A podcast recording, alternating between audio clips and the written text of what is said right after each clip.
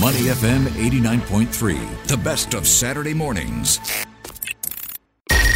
International News Review. Welcome back to the show. Glenn and Neil with you all the way up till noon today here on Money FM 89.3. Welcoming now uh, to our uh, talk show this morning, Trisha Craig for our International News Review. Trisha is the Vice President of Engagement and Senior Lecturer in Global Affairs at Yale NUS College. Trisha, good morning. Good morning, and welcome back, Neil. Thank you, and thank you for stepping in. Fantastic job. It was, you know, a daunting responsibility. it just seemed like a week ago we were sitting here together, Trisha. I don't know. Anyway. Uh, okay, let's get going. Uh, the Thai reformist Pita is now not the prime minister. We talked about this last week on the show. We were looking for a revote this week where after he lost his initial vote for PM. What the heck happened and what does it mean? Yeah, what a difference a week makes. So one of the things that we said was it was probably a hard pass forward for him, and that became quite clear this week. He's not even going to get the second vote. He's not going to be in government despite winning the election. So I think, you know, what is important here is he's very popular among Thais who want to see the end of military rule, particularly young people, but not just young people. But you know, for many of the old guard, move forward his party um, with its calls to get rid of the laws that, for example, make it a crime to criticize the monarchy. It kind of makes them. It kind of makes move forward toxic. So even with Pita himself out of the picture, the party is not going to be able to secure votes for anybody in the party to be prime minister. Mm. So now we're looking to see whether the second largest party in the coalition, Pheu Thai, and that's the party of former prime minister who's in exile, Thaksin Shinawatra, um, whether they can they can put somebody up for uh, for prime minister. They are um, we're assuming this week they will put up um, Thavisin, who is a 60 year old real estate tycoon, not much experience in politics, but in a way that's kind of that sort of newness is probably to his advantage.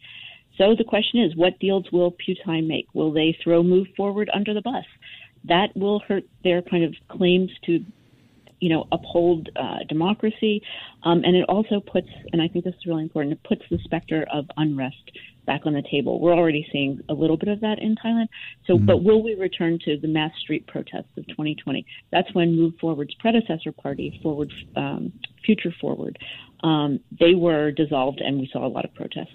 Well, you do wonder what other option they have at this point other than protest, Patricia, because as they were saying after the election, what was the point of it? Because yeah. it's the upper house. They can't get enough votes in the upper house because most of the people in the upper house were installed by the military and they're always going to back the military. So whether it's this party or a second party, can anyone overturn that military majority?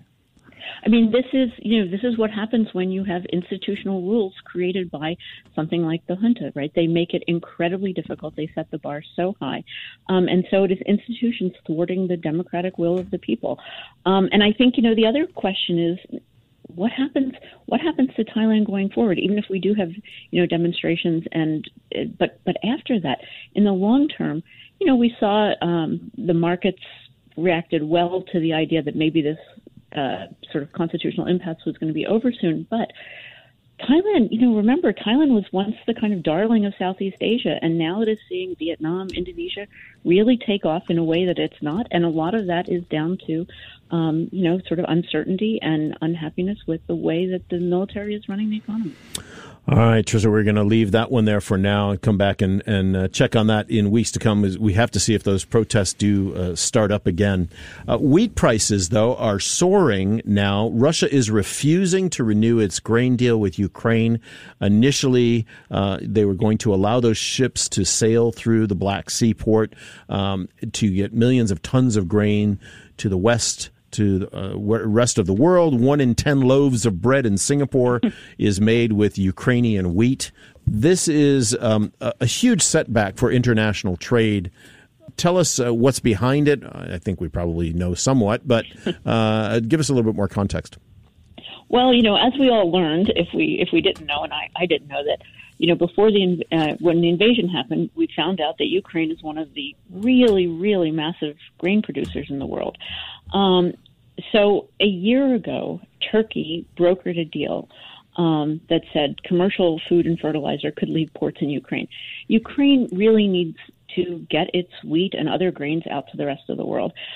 The most efficient and cost effective way to do that is by water. There are overland routes, but they are um, they're expensive. Uh, they're they can't carry the same kind of tonnage. So the deal that Turkey brokered said, all right, Ukrainian boats will escort the cargo through a kind of uh, humanitarian corridor to international waters. Um, and then all the cargo would be inspected in Istanbul by a team made by teams made up of Russian, Ukrainian, uh, UN, and Turkish inspectors. Um, and it was inspecting on the way in and on the way out. Russia wanted to make sure that you know weapons weren't coming in, that sort of thing. And this worked pretty well. About 33 million tons of grain have in fact been shipped out um, over the course of the last year with the deal, and grain prices went down and they stabilized. But Russia has pulled out of the deal. Um, part of the reason they claim is that this was supposed to be humanitarian aid. Um, that you know, a lot of it's true that 10% of our bread comes from uh, Ukrainian wheat, but but a lot of Ukrainian grain goes to humanitarian uh, purposes, the mm. UN's um, World Food Program, for example. But it, but a lot of the grain, or the bulk of the grain, is going to China, Turkey, and Southern Europe. So Russia said, well, that's not really what was supposed to happen with this. But of course, they're also what's really behind this is they're really angry that their own exports are being hurt, and they're mad about the sanctions. Agricultural products were never part of the sanctions, but sort of the, the broad infrastructure. The main agricultural bank uh, is not allowed in the SWIFT system. Companies producing food and fertilizer, um, a lot of uh, a lot of them are uh, affected by the sanctions. They Russia wants to be able to import machinery. Um, there was a um, the the world's longest ammonia pipeline between Odessa and Russia um, was partly blown up last month, maybe by the Ukrainians. You know, so all of this is Russia saying you know, no, we we want out of this, and and they're not kidding around. They they bombed Ukrainian ports this week. Yeah. They, uh, you know, they made it clear that any ships coming in are potential military targets. Mm. Well, the U.S. ambassador to the UN did call it an act of cruelty, and it's hard not to see it as anything but that. As you mentioned there, since the grain deal expired. 60,000 tons of grain has been destroyed already yep. in those attacks you mentioned. It's going to have a massive impact because they, you know, sunflower oil, barley, maize, wheat, all of this Ukraine imports in huge, exports in huge numbers. What kind of impact do you think it will have on Singapore and the region? You know, I think it depends a lot on whether we get a new grain deal. And in fact, I think there is some reason to think that we that we may. Um, you know, I mentioned that some of the countries getting the, the grain are China and Turkey. They are really important for Moscow. So we expect that both of those countries will um, put some pressure on Moscow to come back to the bargaining table. It's also the case that once the end of the deal was announced, the grain prices soared, but um, but I think markets have taken that in a little bit, and the, the grain prices have stabilized in the last couple of days. Um, they're still below pre-invasion prices, and so I think that what the market is saying is, you know, Russia always comes around in the end. So I think that we may see something. Um, the UN is trying, and the EU are trying to um, offer some slight workarounds in terms of the sanctions. Um, so hopefully. Um, in the next couple weeks, there will be negotiations so that grain prices will um, will remain stable. Um, because otherwise, for us in the region and elsewhere in the world, inflation is a big issue, and food prices have been soaring. Mm, Trisha, we got to move on to China news. John Kerry, uh, it was in China, the American climate czar, uh, seeking for some environmental agreements, but we did not see uh, really any major movement on that side. At the same time, uh, Henry Kissinger was in Beijing and treated like an absolute king by Xi Jinping for his efforts in helping to thaw relations between the U.S. and China in the 1970s. Um, a, a, weird mix, yeah, a weird mix of a 100 year old uh, king, yeah, 100 year old, a, str- yes, a strange mix of Americana in in China this week. It was. So in terms of Kerry's trip, you know, I don't think expectations were super high going into this. Um, they were modest but upbeat, and that's largely what we got as an outcome. No big modest, modest but upbeat. I like that. so you know, and that's and that's I think how they're how they're spinning it. You know, it's um, you know he was called old friend, um, but China also made it very clear that you know they are committed to reducing fossil fuel dependence. They have made a lot of progress on, you know, kind of move to renewables, but they're not on anybody else's timetable. The U.S. really wants them to reduce coal, but they will reduce it when they have alternatives in place when mm. they decide. Mm. Um, there's conversation going on, so that's positive and that's progress. But you're right. The contrast between the very polite um, welcome given to um, uh, Kerry was a little bit in contrast to the sort of you know Chinese version of, of rock star. It was welcome. gushing. It, it was, was gushing. gushing. The he was called the old friend the of China. Old friend, and they they had him in the same uh, guest house. The uh, Diaoyutai, I think, guest house where where he was in the 1970s when they we met. I think with Deng Xiaoping. Uh, and that so they, they kind of recreated you know the the kiss with Kissinger the kind of redo of the photo the photo op from mm 40 years well, ago. and he and he got to meet with Xi Jinping, which Kerry did not. Exactly. And he also right? met with Li Shangfu, who is the defense minister, who you might remember. Um, you know, he was here for the Shangri-La dialogues and basically just blew off U.S. Defense Secretary Lloyd Austin and mm. said no, he mm. wasn't going to meet with him. So yeah, so this was um, th- this was this was a big deal, and I think. You know, I think besides the symbolic recognition uh, of Kissinger's role in U.S.-China relations in the twilight, really not just of his career, but you know his life. He's, as you said, he's a hundred. Um, but but I think there is a reality there. you know, this, this, may this may be his last China trip. Yeah. Who knows? Um, but this is a strategy. I think this is I think quite strategic on Beijing's part of using non-diplomatic channels to influence not just Biden uh, and the administration, but Washington in general. They know that there is this massive um, drumbeat of anti-China sentiment in Washington, and mm. they mm-hmm. want there to be voices in Washington reminding people about the importance of economic ties between the two countries, the dangers of decoupling, and of course they're worried about the election. Um, you know, and so I think having Kissinger there was kind of a reminder of a different era and a different tone of U.S.-China engagement. I would I would uh, be interesting to see if they held a poll how much influence that actually had on the American mindset at this point in time. But uh, anyway, let's move on. Net, Netflix subscriptions are on the rise.